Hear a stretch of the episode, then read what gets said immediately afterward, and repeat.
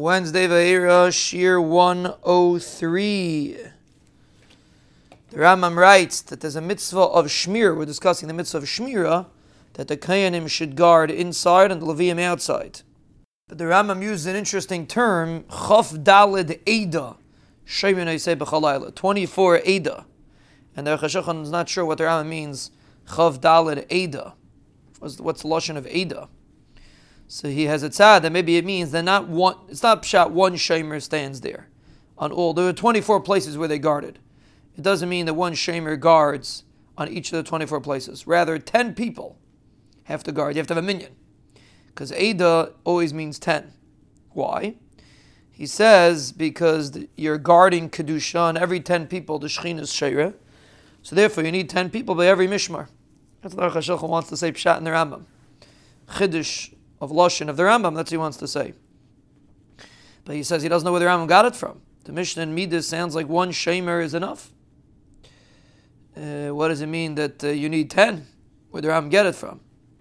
So uh, he's bothered by that.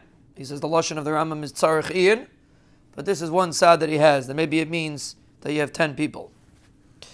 The Rambam continues that the Kayanim would guard by a place called Beis Avtinas, Beis Anitzitz, Beis HaMaikid, and the Beis Avtinas and Beis Anitzitz were like aliyas.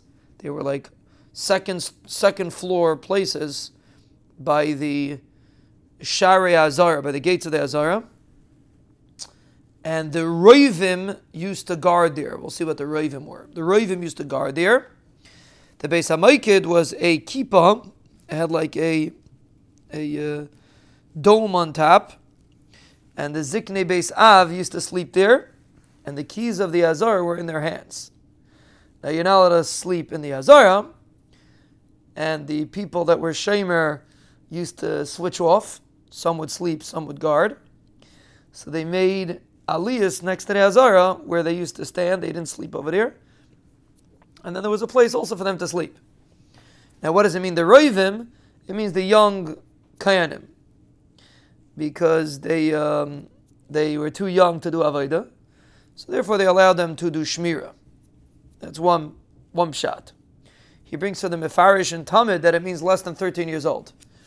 And he says they can't be, because you can't be Seimich and Ketanim to do Shmira. So he disagrees with that. And uh, but that's the that's what the Rambam says that the Roivim used to guard, and then there were people that used to sleep in the in the uh, in the Beis Hamaikid. But the guard, the people that guarded, were not allowed to sleep. They had to stay awake.